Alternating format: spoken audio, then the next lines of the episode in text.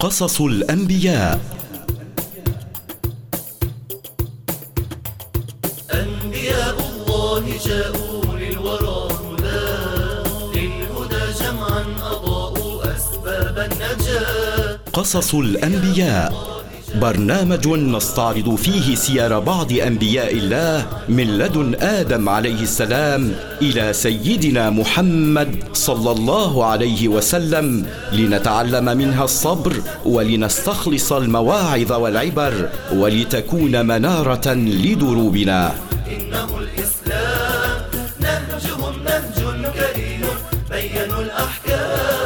قصص الأنبياء نقدمه في أسلوب شيق خال من الروايات المكذوبة التي كثر انتشارها.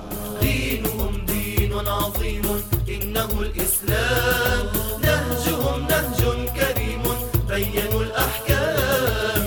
قصص الأنبياء. بسم الله الرحمن الرحيم والحمد لله رب العالمين. الواحد الذي لا شريك له في الألوهية الأحد الذي لا يقبل الانقسام ولا التجزؤ لأنه ليس جسما ولا يوصف بصفات الجسم.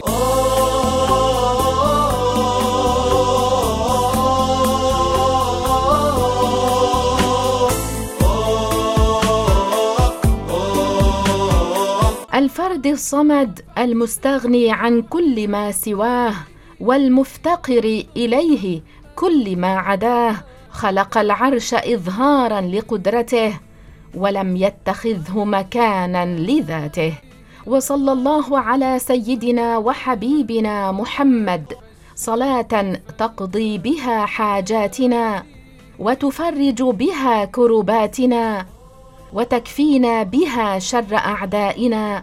وسلم عليه وعلى إخوانه النبيين والمرسلين سلاما كثيرا. وعلى الخدين دموعي يا مدينة شوقا للمختار وحنينا يا مدينة. وقصة الأطباء داووني ميت حبة وحبة عطيوني حالة قلب نحمد الله عز وجل أن من علينا بهذه المنارة المتنورة التي تجمعنا دائما على الخير. كم ساعة قضيناها؟ طيارة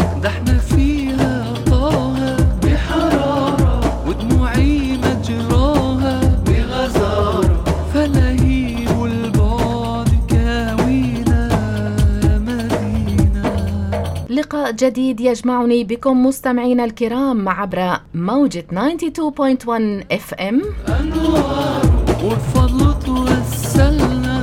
فقرات عديدة مفيدة ننقلها إليكم ضمن هذا اللقاء. يا مدينة يا مدينة يا مدينة يا مدينة من فقرات برنامج قصص الأنبياء احفظ لسانك. يا مدينة أحاديث كثيرة وردت عن رسول الله عليه الصلاة والسلام تحثنا على حفظ اللسان.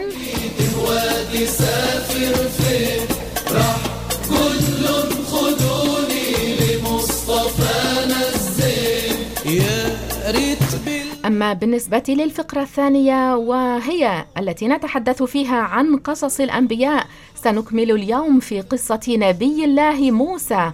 عليه السلام. أنوار زينة مثل البدر تسري وارتاح من شجوني. كحل العينين لو يوم خيروني. تهوى تسافر فين؟ راح كنا قد بدأنا بقصة نبي الله موسى وهارون عليه السلام. بالنسبة لنشأة موسى عليه السلام كيف نشأ وماذا حصل معه؟ في قصر فرعون. هذا ما سننقله إليكم اليوم. خيروني تهوى تسافر فين راح لهم خدوني لمصطفى نزين لو يوم خيروني تهوى تسافر فين احفظ لسانك. يا لسان قل خيرا تغنم. واسكت عن شر تسلم. واسكت عن شر تسلم. من قبل أن تندم. من قبل أن تندم. احفظ قول الله عز وجل ما يلفظ من قول إلا لديه رقيب عتيد.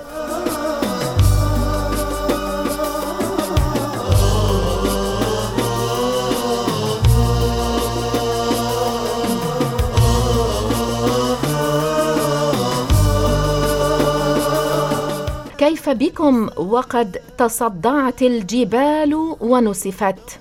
وانشقت السماء وانفطرت وانتثرت الكواكب وفتحت القبور واشتعلت البحار بالنار وسجرت. كيف بكم وقد انصدعت الأرض وتبدلت وعلمت كل نفس ما قدمت وأخرت. يا ابن آدم تذكر أن الله خلقك وأن الله يميتك ثم يبعثك. مواقف القيامة خمسون موقفا. فهل جهزتم لهذه المواقف؟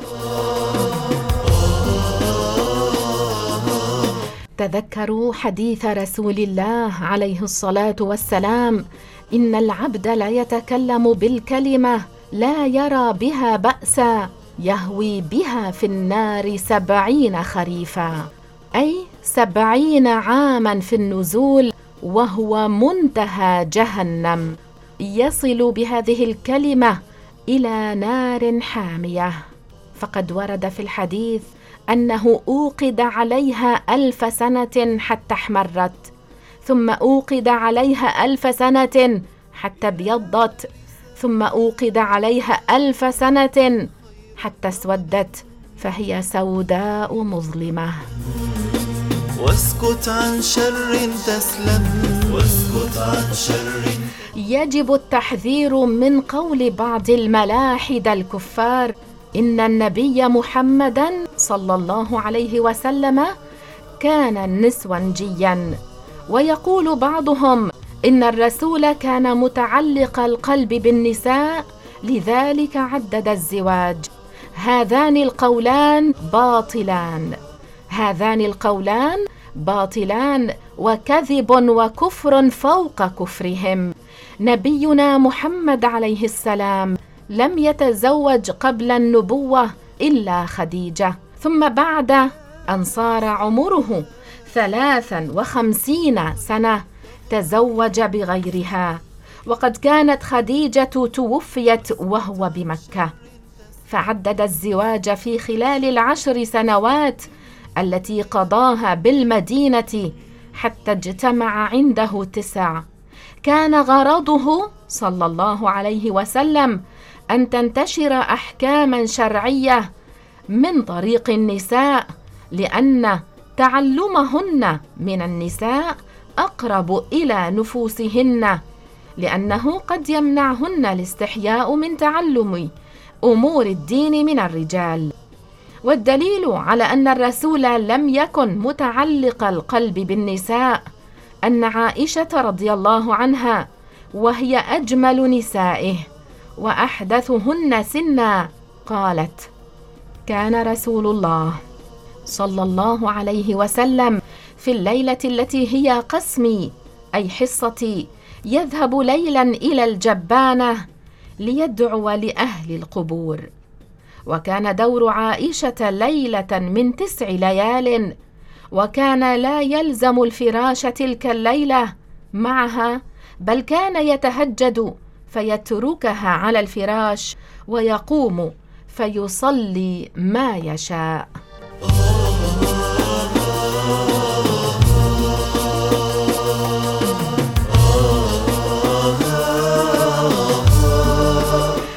تعديد الزواج بالنسبة لسيدنا محمد عليه السلام فمما خصه الله عز وجل به. من الأحكام حل الجمع بين أكثر من أربع في آن واحد وتحريم ذلك على أمته.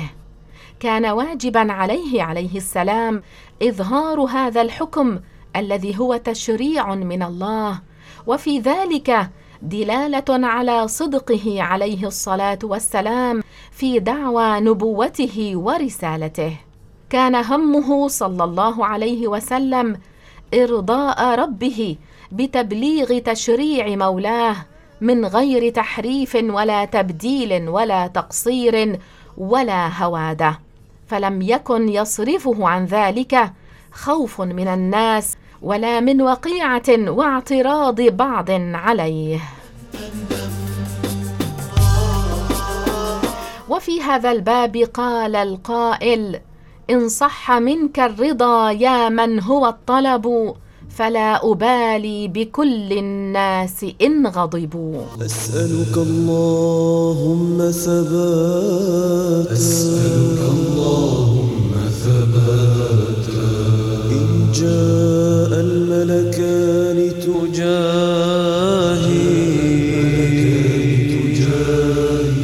أن أنطق بالحق وألقى. أن أنطق بالحق اعلم رحمك الله أن كل اسم مدحه الله أو استحسنه رسوله ورضي به لا يجوز ذمه والتشاؤم به كاسم مريم أو خديجة أو عائشة أو فاطمة أو زينب أو رقية أو علي أو حسن أو حسين أو أسماء الأنبياء آدم وإبراهيم وعيسى ومن بينهم. وأن أفضل الأسماء عبد الله وعبد الرحمن. ثم كل اسم فيه اسم من أسماء الله الحسنى. فالتشاؤم بالأسماء التي استحسنها رسول الله كاسم حسن وحسين وما أشبه ذلك خروج من الملة والعياذ بالله. فلو قال شخص إن أسماء حسن وحسين ثقيلة ولا ينبغي التسمية بها ومن سمي بها قد يقتل كما قتل الحسن والحسين فقد هلك والعياذ بالله. يا لسان قل خيرا تغنم. كذلك من كان يعلم أن الرسول استحسن اسم أبي بكر واسم عمر أو عثمان أو علي ومع ذلك قال عن واحد منها أي من هذه الأسماء قال هذا الاسم ليس حلوا. يخرج من الملة والعياذ بالله. وفي حديث ابن عمر أن رسول الله صلى الله عليه وسلم قال أحب الأسماء إلى الله عبد الله وعبد الرحمن. جاء الملكان تجاهي.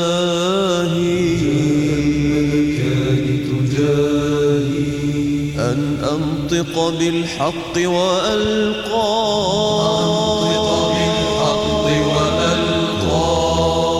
نبي الله موسى عليه السلام. من مات سيحيا ثانية في يوم البعث المقترب من بعد إعادة تركيب للجسم على عجل الذنب من مات سيحيا موسى عليه السلام هو موسى بن عمران بن يصهر. ينتهي نسبه إلى إسحاق بن إبراهيم. ذكر اسم موسى عليه السلام في القرآن مئة وستا وثلاثين مرة. من مات سيحيا ثانية في يوم البعث المقترب من بعد إعادة تركيب للجسم على عجل الذنب من مات سيحيا أراد الله عز وجل أن يفرج عن بني إسرائيل فبعث إليهم موسى بن عمران عليه السلام لينقذهم من شر هذا الملك الطاغية. واحفظني من ضغطة قبر. نشأة موسى عليه السلام وقتله للرجل الذي لم يكن من شيعته. مكث موسى عليه السلام عند أمه ترضعه حتى فطمته ثم ردته إليهم. نشأ عليه السلام في حجر فرعون وزوجته آسية واتخذاه ولدا. شب عليه السلام في قصر فرعون عاش فيه معززا مكرما وكان يعيش عيشة أبناء الملوك فيركب مراكب فرعون ويلبس ما يلبس فرعون.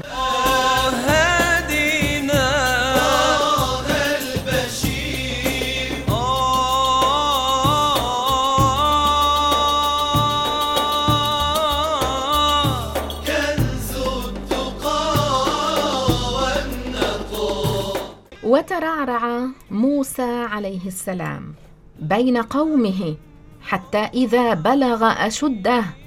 آتاه الله حكما وعلما. وذات يوم ركب فرعون مركبا وليس عنده موسى عليه السلام. فلما جاء موسى ركب في إثره يتبعه فأدركه المقيل في مدينة من مدن مصر القديمة.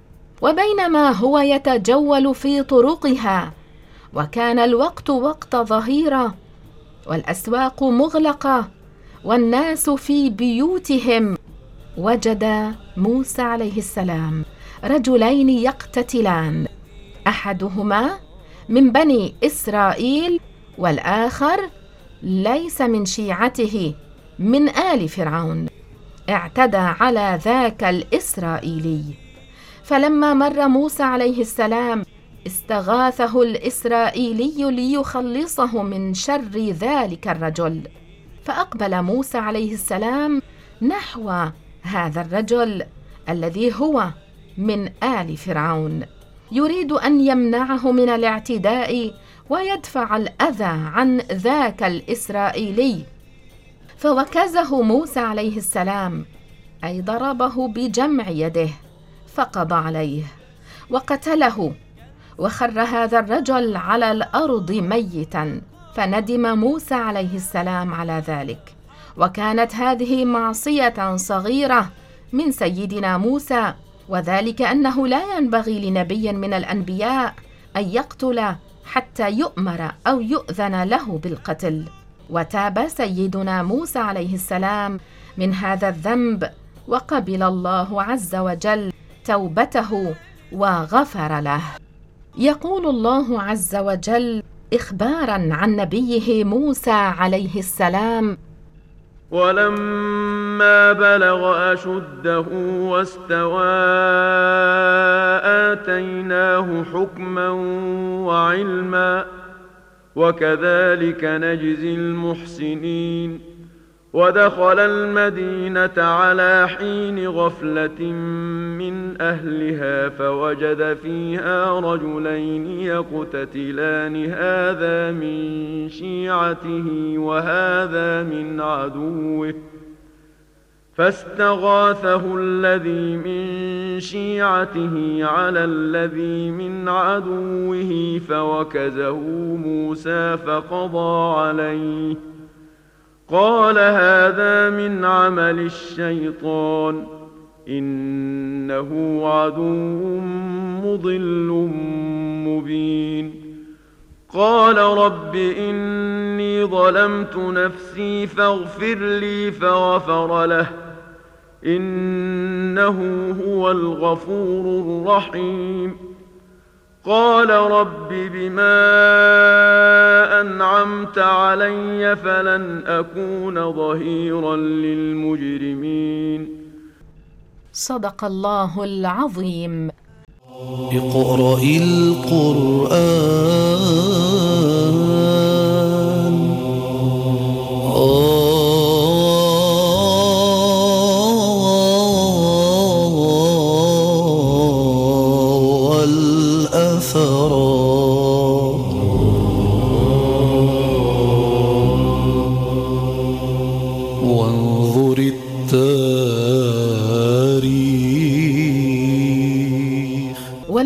قتل موسى عليه السلام.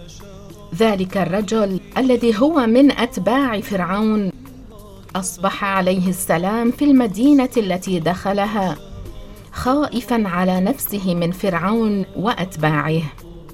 ويترقب وينتظر سوءا يناله منهم. إذا علموا أن هذا القتيل إنما قتله موسى عليه السلام في نصرة رجل من بني إسرائيل فتقوى بذلك ظنونهم أن موسى منهم ويترتب على ذلك أمر عظيم.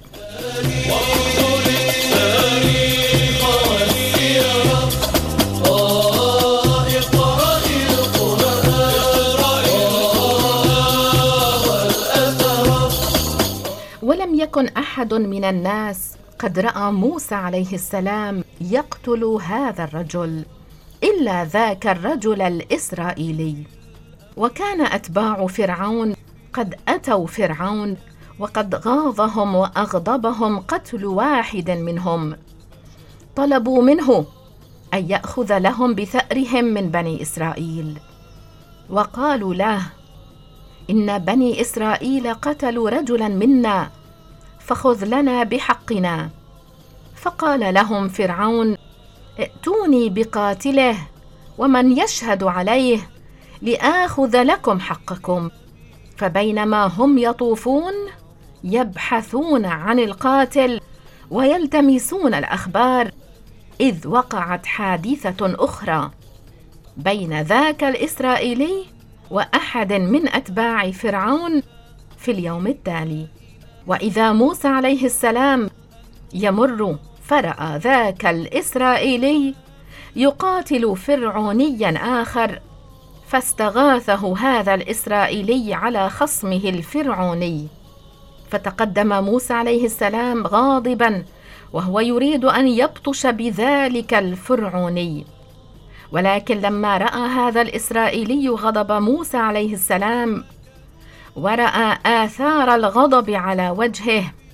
وسمعه يقول له معنفا له على كثرة مخاصمته إنك لغوي مبين. ورآه وقد هم أن يبطش بهذا الفرعوني فظن أنه يريده فخاف على نفسه. فقال لموسى حينئذ يا موسى أتريد أن تقتلني كما قتلت نفسا بالأمس؟ فسمع الفرعوني هذا الكلام فتركه وانطلق وذهب مسرعا إلى فرعون وجماعته أخبرهم أن موسى هو الذي قتل ذاك الرجل فما كان من فرعون لما سمع هذا الخبر إلا أن أمر جنده أن يبحثوا عن موسى ويأتوه به ليقتله حتى لا يتجرأ أحد من بني إسرائيل على قتل أحد من أتباعه. فذهب الجند يفتشون ويبحثون عن موسى عليه السلام في طرقات المدينة. وكان رجل مؤمن من آل فرعون يكتم إيمانه. يقال إنه حزقيل. قد علم بأمر فرعون بالإتيان بموسى ليقتله. فماذا فعل حزقيل؟ لا لا لا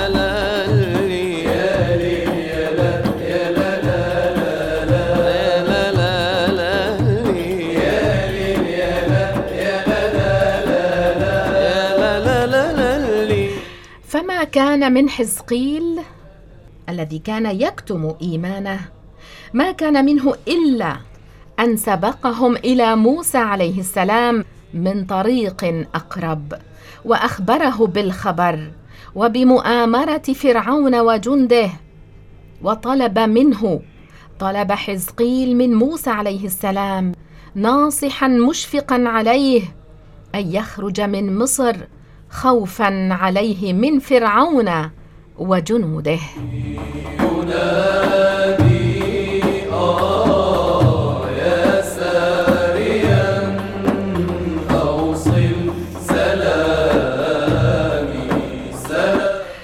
وقبل موسى عليه السلام نصيحته وخرج من مصر إلى أرض مدين ودعا ربه أن يهديه الطريق إليها وأن ينجيه من شر فرعون. يقول الله عز وجل اخبارا عن نبيه موسى عليه السلام فأصبح في المدينة خائفا يترقب فإذا الذي استنصره بالأمس يستصرخه. قال له موسى إنك لغوي مبين. فلما أن أراد أن يبطش بالذي هو عدو لهما قال يا موسى أتريد أن تقتلني كما قتلت نفسا بالأمس؟ إن تريد إلا أن تكون جبارا في الأرض وما تريد أن تكون من المصلحين. وجاء رجل من أقصى المدينة يسعى قال يا موسى إن الملأ يأتمرون بك قال يا موسى إن الملأ يأتمرون بك ليقتلوك فاخرج إني لك من الناصحين. فخرج منها خائفا يترقب قال رب نجني من القوم الظالمين. صدق الله العظيم.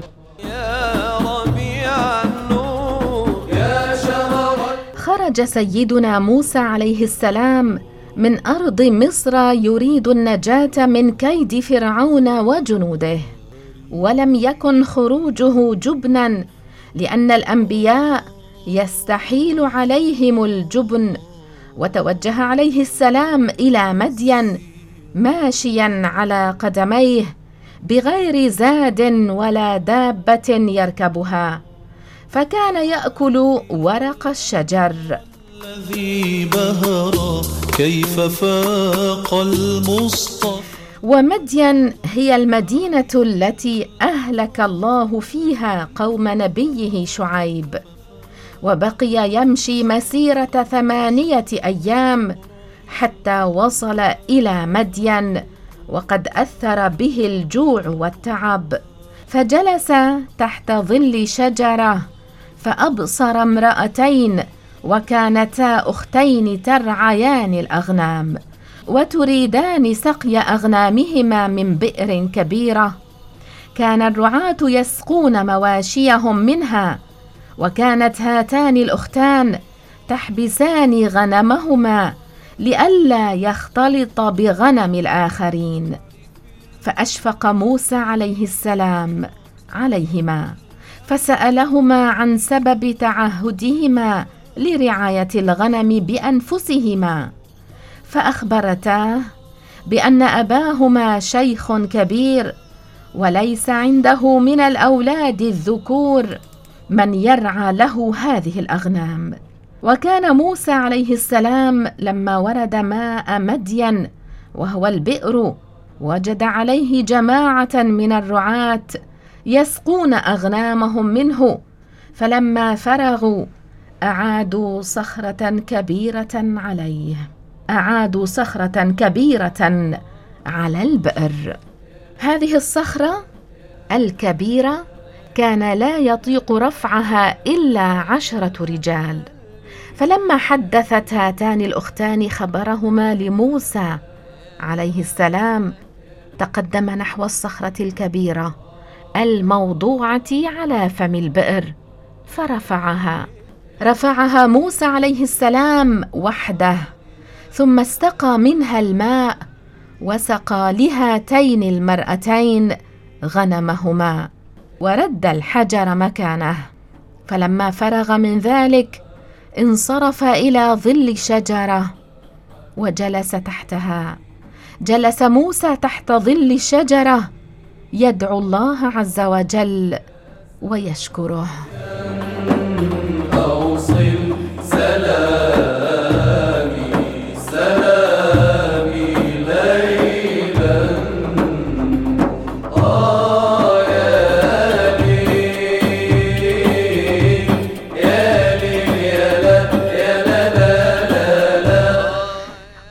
يقول الله عز وجل اخبارا عن نبيه موسى عليه السلام عندما خرج إلى مدينة مدين. ولما توجه تلقاء مدين قال عسى ربي أن يهديني سواء السبيل.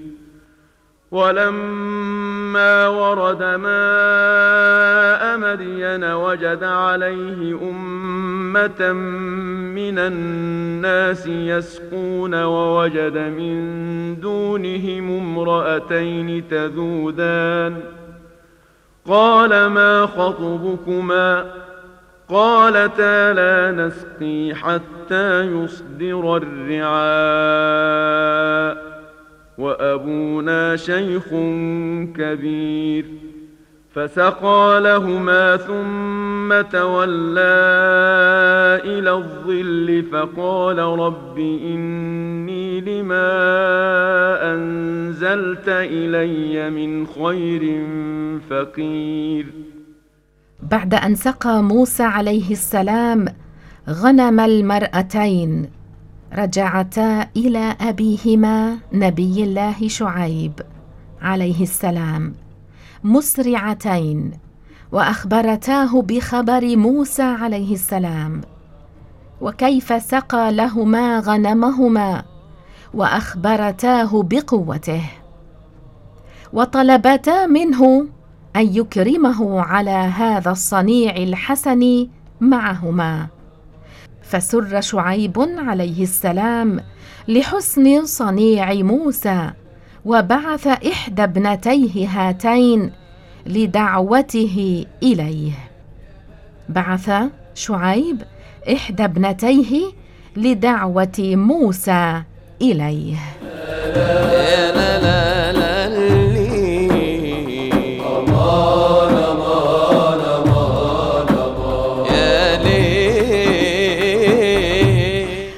فجاءت إلى موسى عليه السلام تمشي على استحياء ووقار وحشمة وطلبت منه أن يذهب معها إلى أبيها ليجزيه على عظيم صنعه معها ومع أختها وعلى سقيه غنمهما.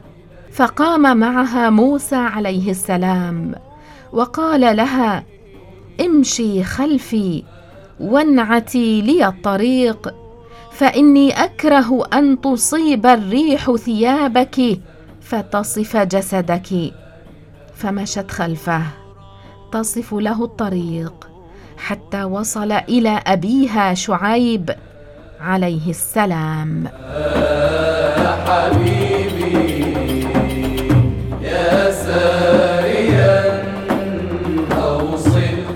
فلما جاءه أخبره بأمره من حين ولد والسبب الذي أخرجه من أرض مصر.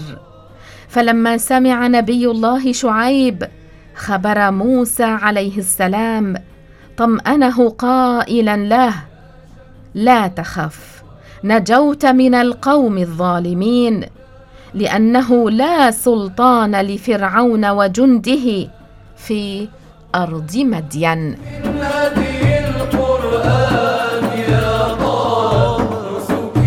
صلاتي يا طه هدي ومحياي في هدى القرآن يا طه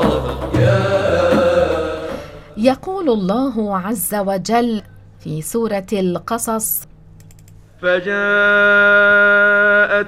إحداهما تمشي على استحياء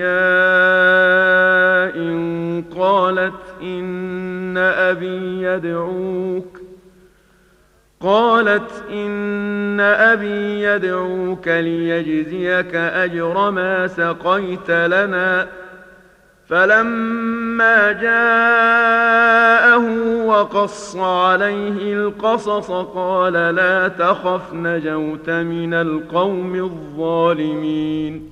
وطلبت إحدى الفتاتين من والدها شعيب عليه السلام أن يتخذ موسى عليه السلام اجيرا عنده لقوته وصدقه وأمانته. قائلة له. قالت إحداهما يا أبت استأجر إن خير من استأجرت القوي الأمين. وإنما سمته قويا لرفعه الصخرة العظيمة وحده عن رأس البئر. وسمته امينا لأنه أمرها أن تمشي خلفه. عندما جاءته تدعوه إلى المجيء إلى أبيها وأخبرت أباها أخبرت أباها بما فعل معها عندما دعته إليه فسر أبوها شعيب عليه السلام بأمانة موسى وورعه ورغب فيه وزوجه ابنته التي أحضرته وقيل اسمها صفورا. على أن يرعى له الغنم ثماني سنين يكون فيها اجيرا عنده وإن شاء يتممها موسى عليه السلام عشرا. ولكن موسى عليه السلام أتم المدة كلها وهي عشر تفضلا منه. يا مولاي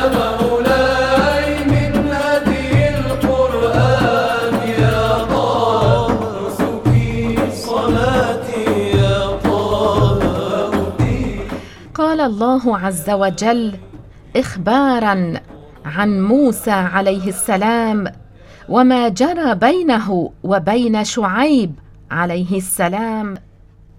قال إني أريد أن أنكحك إحدى ابنتي هاتين على أن تأجرني ثماني حجج.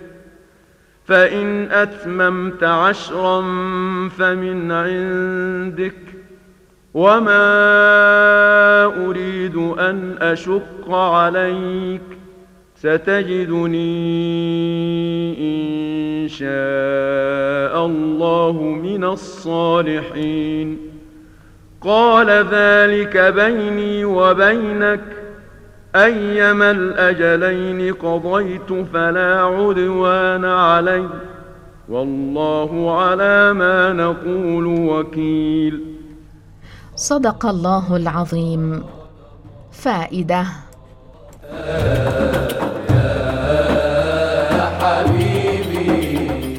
اختلف في الشيخ المذكور في الآية فقيل هو شعيب نبي الله عليه السلام وهذا هو المشهور عند كثيرين. قال بعضهم بأن شعيبا عاش عمرا طويلا بعد هلاك قومه حتى أدركه موسى عليه السلام وتزوج بابنته. وقيل هو رجل اسمه شعيب وكان سيد الماء ولكن ليس بالنبي صاحب مدين. وقيل هو ابن أخي شعيب وقيل رجل مؤمن من قوم شعيب وقيل غير ذلك. والله أعلم. يا شمس نقف إلى هنا مستمعينا الكرام لنتابع في قصة سيدنا موسى عليه السلام في حلقة مقبلة بإذن الله.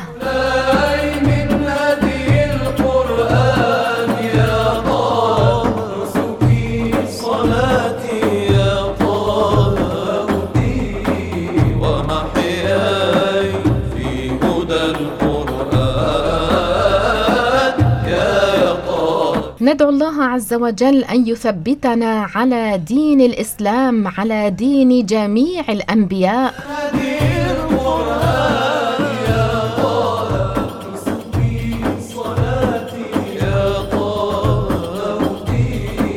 ومحياي جميلة هي قصص الأنبياء. يا سيدي علي كيف لا ونحن نتحدث عن أفضل خلق الله؟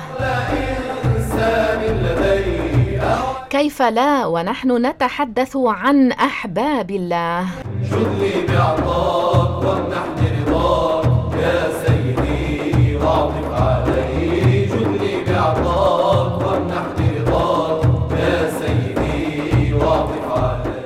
شرف عظيم لنا اليوم وكل يوم أن نعطر لساننا بذكر أنبياء الله وأيضا بذكر خصال وصفات أنبياء الله. الأنبياء درجاتهم مرتفعة عالية. يجب اعتقاد أن كل نبي من أنبياء الله يجب أن يكون متصفا بالصدق والأمانة والفطانة. جد لي بعطاك وامنحني رضاك يا سيدي. يستحيل عليهم الكذب والخيانة والرذالة والسفاهة والبلادة.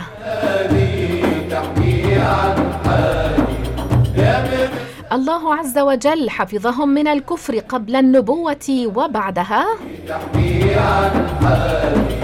اللي طال الليل علينا. يستحيل على أنبياء الله سبق اللسان في الشرعيات والعاديات. نرجو أمدادك يا غالي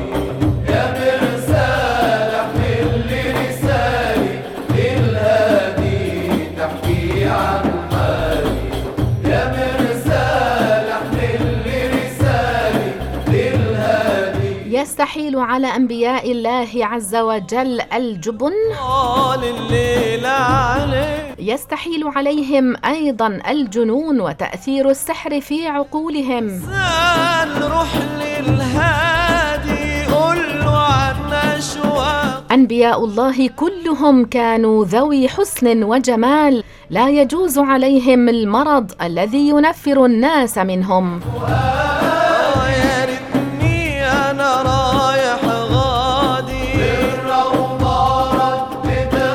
أنبياء الله كلهم أصحاب خلقة سوية لم يكن فيهم ذو عاهة في خلقته ولم يكن فيهم أعرج ولا كسيح ولا أعمى.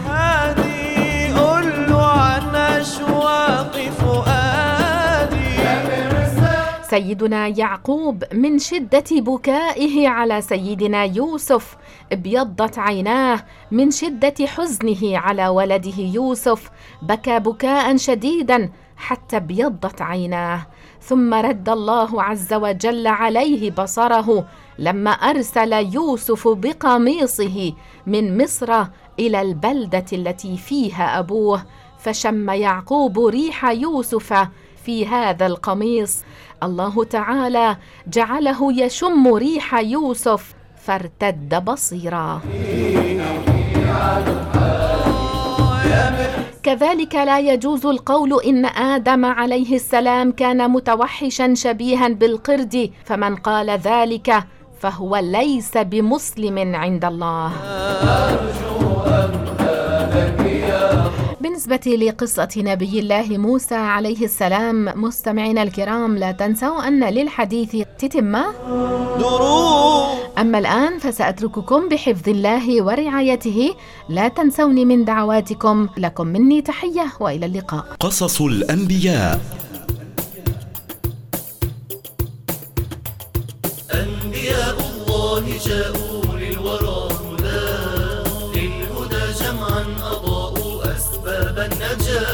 قصص الأنبياء. برنامج نستعرض فيه سير بعض أنبياء الله من لدن آدم عليه السلام إلى سيدنا محمد صلى الله عليه وسلم لنتعلم منها الصبر ولنستخلص المواعظ والعبر ولتكون منارة لدروبنا. إنه الإسلام